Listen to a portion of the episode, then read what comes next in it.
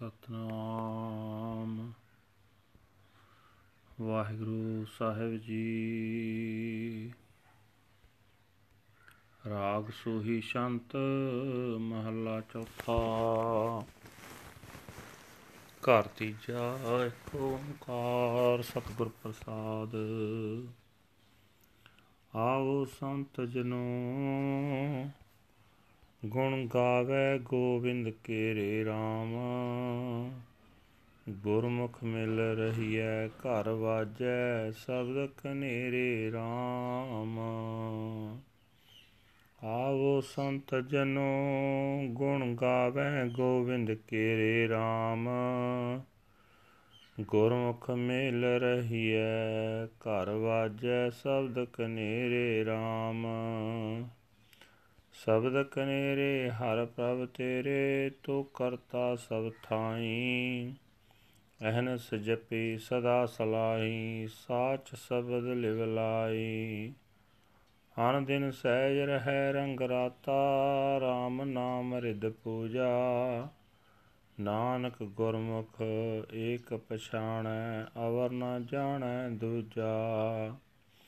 ਸਭ ਮੈਂ ਰਵ ਰਹਿਆ, ਸੋ ਪ੍ਰਭ ਅੰਤਰ ਜਾਮੀ RAM ਗੁਰ ਸ਼ਬਦ ਰਵੈ, ਰਵ ਰਹਿਆ, ਸੋ ਪ੍ਰਭ ਮੇਰਾ ਸੁਆਮੀ RAM ਪ੍ਰਭ ਮੇਰਾ ਸੁਆਮੀ, ਅੰਤਰ ਜਾਮੀ, ਕਟ ਕਟ ਰਵਿਆ ਸੋਈ। ਗੁਰਮਤਿ ਸੱਚ ਪਾਈਐ, ਸਹਿਜ ਸਮਾਈਐ, ਤਿਸ ਬਿਨ ਅਵਰ ਨਾ ਕੋਈ। ਸਹਿਜੇ ਗੁਣ ਗਾਵਾਂ, ਜੇ ਪ੍ਰਭ ਪਾਵਾਂ, ਆਪੇ ਲਏ ਮਿਲਾਏ। ਨਾਨਕ ਸੋ ਪ੍ਰਭ ਸਬਦੇ ਜਾਪੈ, ਅਹਨਸ ਨਾਮ ਧਿਆਏ ਇਹ ਜਗੋ ਦੁਤਰ ਮਨ ਮੁਖ ਪਾਰ ਨ ਪਾਈ RAM ਅੰਤਰੇ ਹਉਮੈ ਮਮਤਾ ਕਾਮ, ਕ੍ਰੋਧ ਚਤਰਾਈ RAM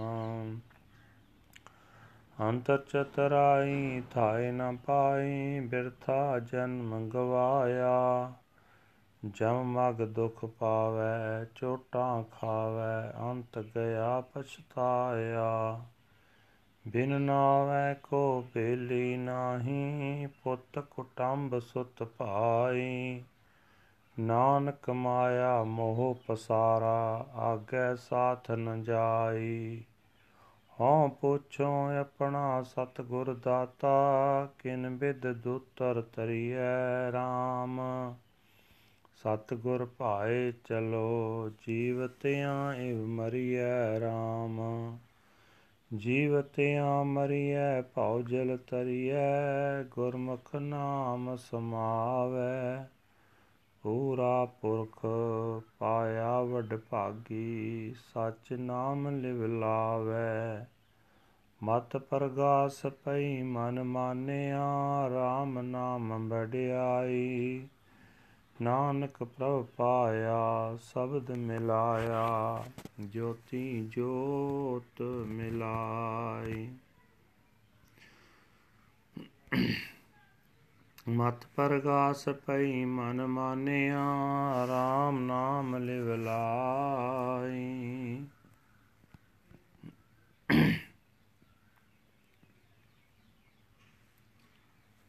ਮਤ ਪ੍ਰਗਾਸ ਪਈ ਮਨ ਮਾਨਿਆ RAM ਨਾਮ ਵਡਿਆਈ। ਨਾਨਕ ਨਾਨਕ ਪ੍ਰਭ ਪਾਇਆ ਸ਼ਬਦ ਮਿਲਾਇਆ, ਜੋਤੀ ਜੋਤ ਮਿਲਾਈ। ਵਾਹਿਗੁਰੂ ਜੀ ਕਾ ਖਾਲਸਾ, ਵਾਹਿਗੁਰੂ ਜੀ ਕੀ ਫਤਿਹ। ਇਹ ਹਨ ਅੱਜ ਦੇ ਪਵਿੱਤਰ ਹੁਕਮਨਾਮੇ ਜੋ ਸ੍ਰੀ ਦਰਬਾਰ ਸਾਹਿਬ ਅੰਮ੍ਰਿਤਸਰ ਤੋਂ ਆਏ ਹਨ। ਸਾਹਿਬ ਸ੍ਰੀ ਗੁਰੂ ਰਾਮਦਾਸ ਜੀ ਚੌਥੇ ਪਾਤਸ਼ਾਹ ਜੀ ਦੇ ਰਾਗ ਸੋਹੀ ਸ਼ੰਤ ਵਿੱਚ ਉਚਾਰਨ ਕੀਤੇ ਹੋਏ ਹਨ। ਰਾਗ ਸੋਹੀ ਸ਼ੰਤ ਮਹੱਲਾ ਚੌਥਾ, ਘਰ ਤੀਜਾ, ਘਰ ਤੀਜੇ ਸੁਰਤਾਲ ਵਿੱਚ ਗਾਉਣ ਦਾ ਹੁਕਮ ਹੈ। ਪਰਮਾਤਮਾ ਇੱਕ ਹੈ, ਜਿਸ ਦੇ ਨਾਲ ਮਿਲਾਪ ਸਤਿਗੁਰੂ ਦੀ ਬਖਸ਼ਿਸ਼ ਦੇ ਨਾਲ ਹੁੰਦਾ ਹੈ। ਗੁਰੂ ਸਾਹਿਬ ਜੀ ਫਰਮਾਨ ਕਰ ਰਹੇ ਨੇ, ਹੈ ਸੰਤ ਜਨੋ, ਆਓ ਸਾਧ ਸੰਗਤ ਵਿੱਚ ਮਿਲ ਕੇ ਪਰਮਾਤਮਾ ਦੇ ਗੁਣ ਗਾਉਂਦੇ ਰਹੀਏ। ਇਹ ਸੰਤ ਜਨੋ, ਗੁਰੂ ਦੀ ਸ਼ਰਨ ਪੈ ਕੇ ਪ੍ਰਭੂ ਚਰਨਾਂ ਵਿੱਚ ਜੁੜੇ ਰਹਿਣਾ ਚਾਹੀਦਾ ਹੈ। ਪ੍ਰਭੂ ਚਰਨਾਂ ਵਿੱਚ ਜੁੜਨ ਦੀ ਬਰਕਤ ਨਾਲ ਹਿਰਦੇ ਘਰ ਵਿੱਚ ਪ੍ਰਭੂ ਦੀ ਸਿਫਤ ਸਲਾਹ ਦੇ ਸ਼ਬਦ ਆਪਣਾ ਪ੍ਰਭਾਵ ਪਾਈ ਰੱਖਦੇ ਹਨ। हे ਪ੍ਰਭੂ, ਜਿਉਂ-ਜਿਉਂ ਤੇਰੀ ਸਿਫਤ ਸਲਾਹ ਦੇ ਸ਼ਬਦ ਮਨੁੱਖ ਦੇ ਹਿਰਦੇ ਵਿੱਚ ਪ੍ਰਭਾਵ ਪਾਉਂਦੇ ਹਨ, ਤਿਉਂ-ਤਿਉਂ ਤੂੰ ਉਸ ਨੂੰ ਸਭ ਥਾਈਂ ਵਸਦਾ ਦਿਸਦਾ ਹੈ। हे ਪ੍ਰਭੂ, ਮੇਰੇ ਉੱਤੇ ਵੀ ਮਿਹਰ ਕਰ। ਮੈਂ ਦਿਨ ਰਾਤ ਤੇਰਾ ਨਾਮ ਜਪਦਾ ਰਹਾ। ਮੈਂ ਸਦਾ ਤੇਰੀ ਸਿਫਤ ਸਲਾਹ ਕਰਦਾ ਰਹਾ।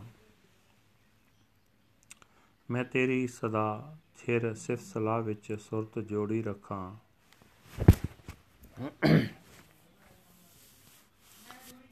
हे ਨਾਨਕ, ਜਿਹੜਾ ਮਨੁੱਖ ਪ੍ਰਮਾਤਮਾ ਦੇ ਨਾਮ ਨੂੰ ਆਪਣੇ ਹਿਰਦੇ ਦੀ ਪੂਜਾ ਬਣਾਉਂਦਾ ਹੈ, ਭਾਵ ਹਰ ਵੇਲੇ ਹਿਰਦੇ ਵਿੱਚ ਵਸਾਈ ਰੱਖਦਾ ਹੈ, ਉਹ ਮਨੁੱਖ ਹਰ ਵੇਲੇ ਆਤਮਿਕ ਅਡੋਲਤਾ ਵਿੱਚ ਟਿਕਿਆ ਰਹਿੰਦਾ ਹੈ।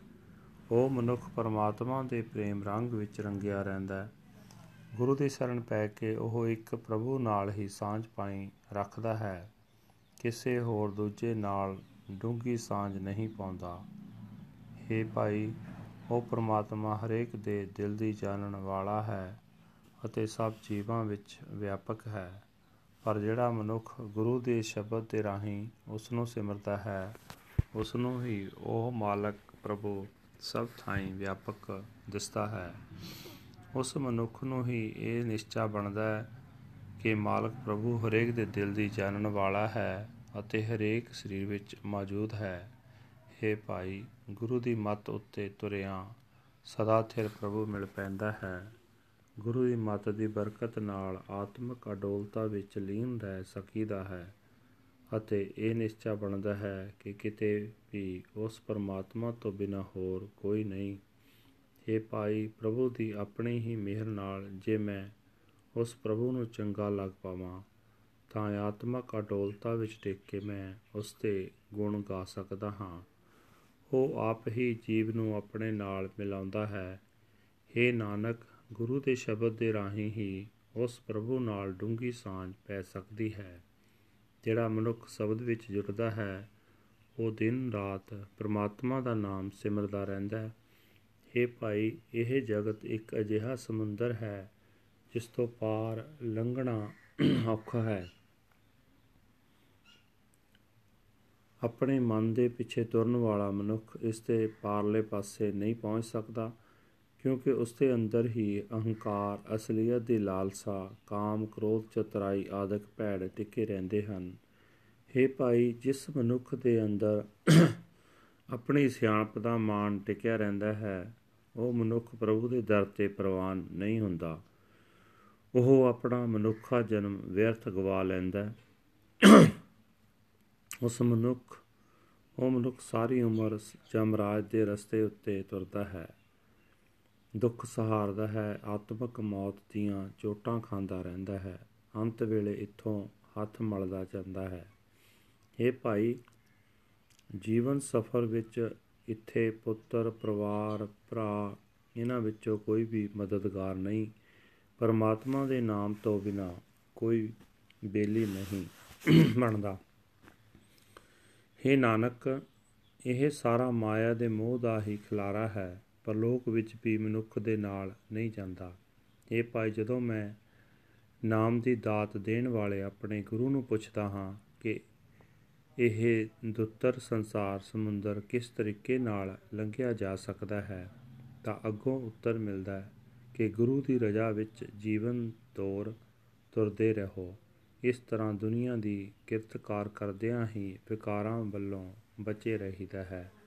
ਗੁਰੂ ਦੀ ਰਜ਼ਾ ਵਿੱਚ ਤੁਰਿਆਂ, ਦੁਨੀਆ ਦੀ ਕਾਰ ਕਰਦਿਆਂ ਵਿਕਾਰਾਂ ਵਜੋਂ ਵੱਲੋਂ ਮਰੇ ਰਹੀਦਾ ਹੈ। ਸੰਸਾਰ ਸਮੁੰਦਰ ਤੋਂ ਪਾਰ ਲੰਘ ਜਾਈਦਾ ਹੈ। ਕਿਉਂਕਿ ਜਿਹੜਾ ਮਨੁੱਖ ਗੁਰੂ ਦੇ ਸਨਮੁਖ ਰਹਿੰਦਾ ਹੈ, ਉਹ ਪ੍ਰਮਾਤਮਾ ਦੇ ਨਾਮ ਵਿੱਚ ਲੀਨ ਰਹਿੰਦਾ ਹੈ ਉਸ ਨੂੰ ਵੱਡੀ ਕਿਸਮਤ ਨਾਲ ਸਾਰੇ ਗੁਣਾਂ ਨਾਲ ਭਰਪੂਰ ਪ੍ਰਭੂ ਮਿਲ ਪੈਂਦਾ ਹੈ।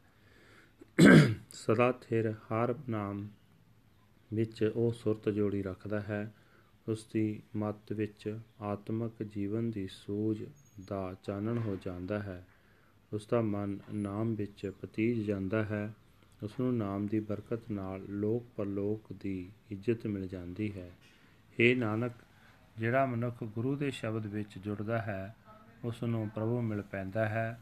ਉਸ ਦੀ ਜਿੰਦ ਪ੍ਰਭੂ ਦੀ ਜੋਤ ਵਿੱਚ ਇੱਕ ਮਿੱਕ ਹੋਈ ਰਹਿੰਦੀ ਹੈ। ਵਾਹਿਗੁਰੂ ਜੀ ਕਾ ਖਾਲਸਾ, ਵਾਹਿਗੁਰੂ ਜੀ ਕੀ ਫਤਿਹ। This is today's Hukamnama from Sri Darbar Sahib Amritsar uttered by our fourth Guru Guru Ram Das Ji under heading Rag Sohi Shant fourth Mahal third house. Guru Sahib Ji say that one universal creator God by the grace of the true Guru. Come, humble saints, and sing the glorious praises of the Lord of the universe. Let us gather together as Gurmukh within the home of our own heart. The Shabad vibrates and resonates. The many melodies of the Shabad are yours, O Lord God. O Creator Lord, you are everywhere. Day and night I chant the, His praises forever lovingly focusing on the true word of the Shabad night and day. I remain initially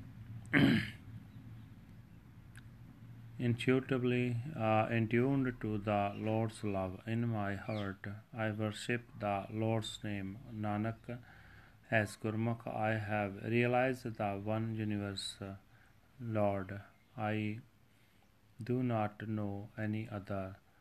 He is uh, contained amongst all. He is God, the inner knower, the searcher of hearts, one who meditates and dwells upon God through the word of the Guru Shabad, knows that God, my Lord and Master, is pervading everywhere. God, my Lord and Master, is the inner knower, the searcher of hearts. He pervades and permeates each and every heart. Through the Guru's teachings, truth is obtained, and then one merges in celestial bliss. This is no other than Him. I sing His praises and initiative is. I, if it pleases God, He shall unite me with himself. O Nanak, through the Shabad God is known. Meditate on the Naam day and night.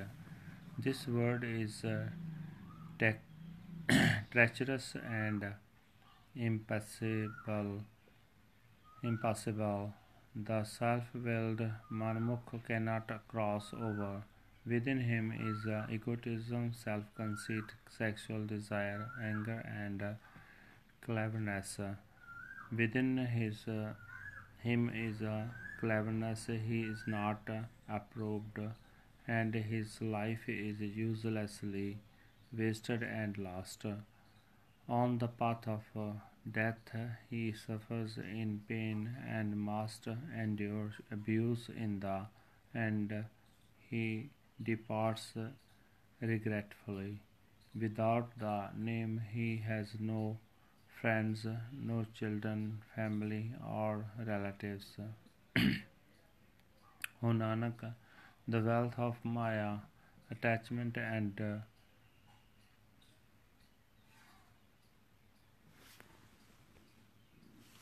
ostentatious,